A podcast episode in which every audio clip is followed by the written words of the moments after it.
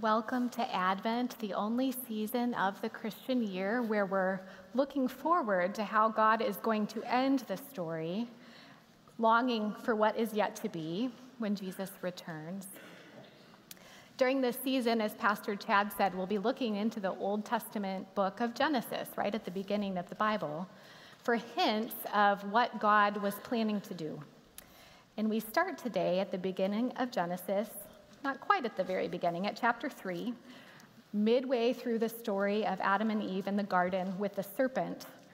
If you're joining us online, the scripture reference will continue farther than what you'll be able to see there, but I'll read it. Um, we're going to read just chapter 3, verses 12 to 16, and then I'm going to skip down to verse 20. Hear these words from Genesis. The man said, the woman you put here with me, she gave me some of the fruit of the tree, and I ate it. When the Lord God, then the Lord God said to the woman, What is this that you have done? The woman said, The serpent deceived me, and I ate. So the Lord God said to the serpent, Because you have done this, cursed are you above all livestock and all wild animals. You will crawl on your belly and you will eat dust all the days of your life.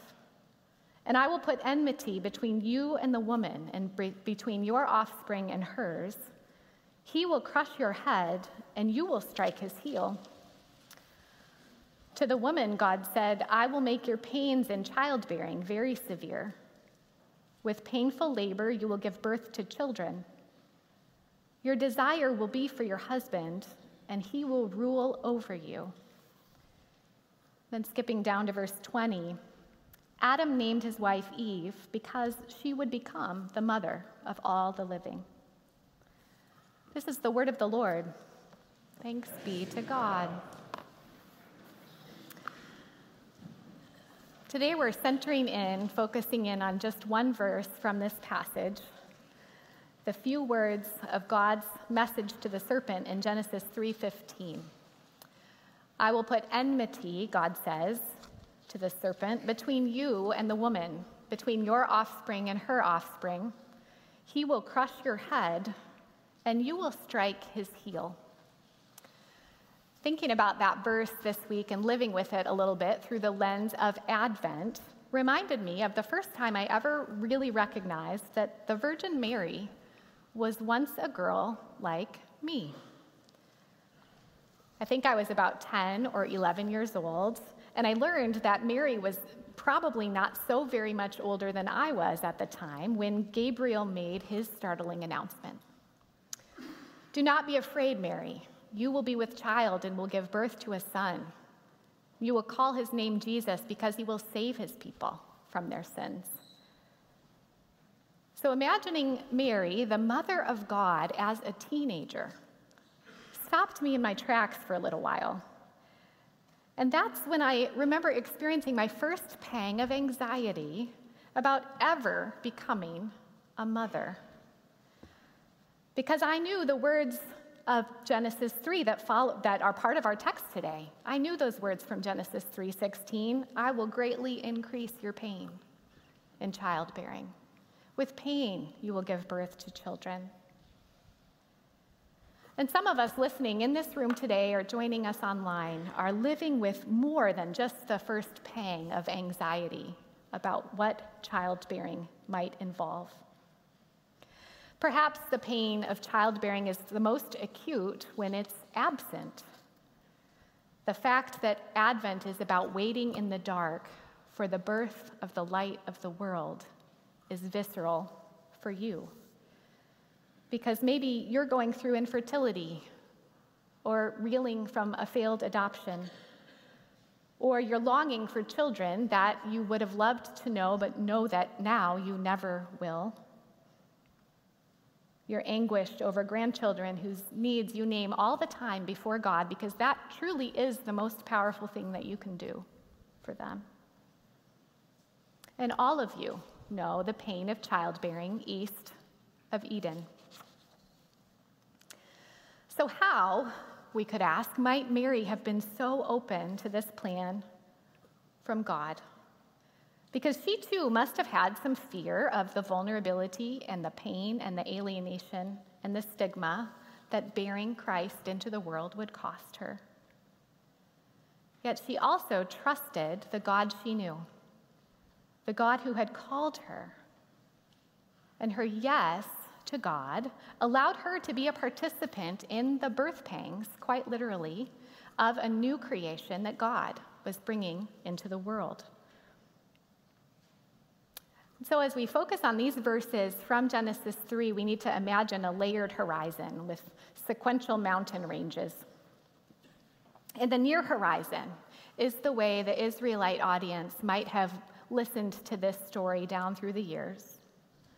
And in the far horizon is the view of Christians, post New Testament, looking back on this verse from Genesis through the life and ministry of Jesus. Before the serpent ever approaches the woman and her husband who is with her, before they believe the lie that God is holding out on them, the two of them live in a garden made to meet their every need. Genesis 1, which we didn't read, but you can go back and look at it later. Genesis 1 28 to 30 describes what God's blessing in this place looks like. It is a counterpoint to the curse that we just read about. So, in God's blessing, there are fruitful lives and meaningful work and plentiful food. There are seed bearing plants as far as the eye can see. There are untarnished expectations for children and family. No fear of childlessness, no fear of pregnancy complications. There's wise stewardship of God's good creation there's no competition or shortage of food, no survival angst, direct access to God's presence, where every physical, emotional, relational, and spiritual need is completely met.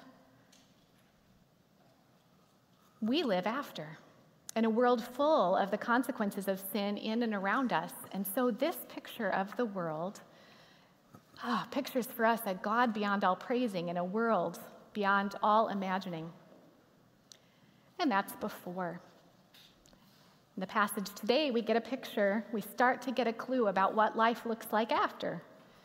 After the man and the woman listen to an adversary they don't recognize. After they bite into the fruit of the tree. After their willingness and ability to trust God goes awry. And so there they hide, naked and afraid, in the garden, listening for God's approach and getting ready to give their defense. And so God, the judge, comes to these two. The sentence he pronounces first is not on them, but is on the serpent, who started the whole thing to begin with. Because you've done this, God says to the serpent, cursed are you above all livestock and all wild animals. You will crawl on your belly, and you will eat dust all the days of your life. And I will put enmity, hostility, between you and the woman, between your offspring and hers. He will crush your head, and you will strike his heel. And as the woman stands trembling in her fig leaves, God turns to her. I will make your pains in childbearing very severe. With pain, you will give birth to children. Your desire will be for your husband, and he will rule over you. And where there once was just delight and joy in bearing children, now there's pain and angst. Where there once was ease and joy in marriage, now there are power struggles because enmity has entered the world. On the near horizon, the family survival of the offspring of this woman whose stories are told in Genesis, the survival of that family line is under threat. Adam and Eve's son Cain starts the human descent into violence, and he murders his brother. By the days of Noah, the thoughts of the human heart are said to be only evil, all the time. And Sarah, Rebecca, and Rachel also face survival threats in infertility Jacob and his family live under a famine in Canaan. and there's enmity. On the slightly further horizon, a mountain range back, enmity in the world is what God's people encounter generations later when they're oppressed and enslaved in Egypt, when they wander through the desert as refugees, and then when they live in the promised land, only later to be expelled from it and exiled due to disobedience. So it'd be reasonable for those subsequent generations to ask why are things so hard? Why do our children die? Why do we eat our bread with anxiety? And the narrator of Genesis just might lean over and say, Because there is enmity, an ongoing struggle between the offspring of the serpent and the offspring of the woman. As sons and daughters of Eve, we are in a long term cosmic exchange of heel strikes and head strikes with a power that's opposed to the goodness of God. Christian tradition has held that evil is the absence or the privation of good. So our enemy can't construct anything that's really lasting or really real. But nevertheless, he's got the power to suck the goodness and the life out of everything. In her book of sermons and essays about Advent, priest and author Fleming Rutledge writes I think most of us realize that in our time, we have crossed some kind of boundary into new territory. The Sunnysiders have been dragged willy nilly out of their safe places. We're beginning to see more clearly now that no office, no school, no church is truly safe, that the internet has greatly increased our capacity to share lethal information, that there's something ugly lurking in human nature. And she goes on Advent summons us to take a fearless inventory of our own hearts. No one is free from the power of sin and death. No one has the power in himself to help himself. No one can say to herself, Well, I'm not a murderer, so I'm not so bad. Rutledge goes on to quote Primo Levi, a survivor of the Auschwitz concentration camp, who says, the human species has the potential to construct an infinite enormity of pain. And that pain is the only force that can be created out of nothing, without cost, without effort. To cause infinite pain, neglect, or negation is enough. It is enough not to see, not to listen, and not to act. So, as New Testament Christians, we take sober analysis of our own hearts. We try to resist evil, we try to turn toward what is good in the manner of Jesus, insofar as we see the good. Because in the far distant horizon of Genesis 3:15, we see something else coming. There is the promise of the triumph of an eternal king who is great and good and we want to participate in that kind of kingdom. We are the people who see with the eyes of grounded hope that there will not be this relentless struggle forever. For in the seed of the woman, from Eve all the way down to Mary, has come Christ, the Son of God. And so, through this farther horizon view of the New Testament and beyond, the final outcome of the struggle between the woman's offspring and the serpent is assured by the first coming of Jesus. The early church and the later audiences heard in Genesis 3:15 the first whisper of a gospel. Good news. Already at the onset of human rejection of God, the interpreters saw, God had a plan to restore the full blessing of his presence and his goodness to a people that he loved at great cost to himself. Satan, sin, and death would indeed issue a deadly heel strike to the Son of God, born of a woman. But the Son himself would also crush the power of Satan, sin, and death, and put all of his enemies under his feet. So, back in the garden, when God could have answered human disobedience with a curse in the same way he sentenced the serpent, it is noteworthy that God's sentence of consequence and judgment is not a curse. The blessing is not totally gone. Nope. In the near horizon view, childbearing is still and all good. That ability is not revoked, still a blessing, even though now it will be harder. It is still a gift whose goodness is not overcome by the real angst that we travel through. And in the farther horizon, beyond the immediate reference to the birth of human children, there is the promise for the woman to participate in fighting against Satan, sin, and death. Through her, sin entered the world, but God doesn't say, uh, I'm going to have to come down there and handle this myself all on my own. No, He will come, and He will work with her participation. God grants Eve the dignity of being a part of this redemptive work, painful as it might be, to carry the promise of the child yet to come into the world. In 2005, a contemplative Cistercian monk from Iowa named Sister Grace was getting ready to give a talk about Mary. And as she thought about the, her teaching, she decided to pick up her crayons and her pencils and over a couple of afternoons thought through this talk while she drew. And what came out of that thinking and artwork is a beautiful picture that's now on the internet. It's called Mary Consoles Eve, and you can look it up. She is not an artist. She is not a self professed artist, but she drew this work, and it's on a yellow background with um, the, an arbor of fruit in the foreground. And centered there are Eve and Mary.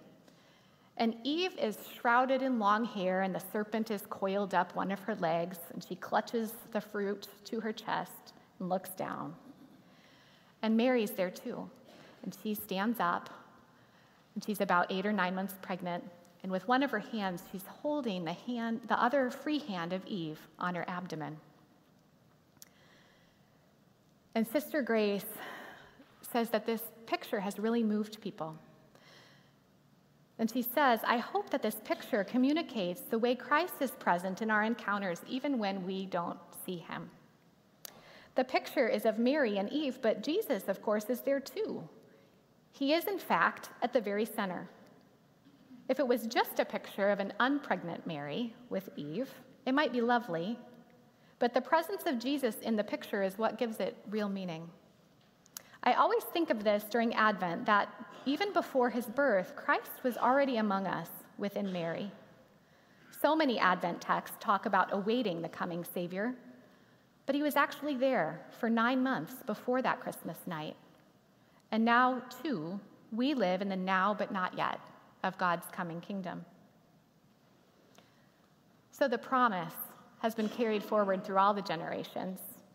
We ourselves are spiritual descendants, physically born of human mothers, of course, but born again through the Spirit of God. And like the first disciples, like the women at the empty tomb, we too bear the mystery of Christ in us, the hope of glory.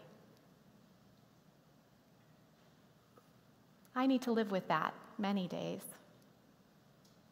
Just as surely as Jesus came the first time, so surely he will come again and put everything under his feet. So, as we wait for all of our fears and hostilities and sins to be bound up in his good and gracious reign, we also pray, Come, Lord Jesus. Amen.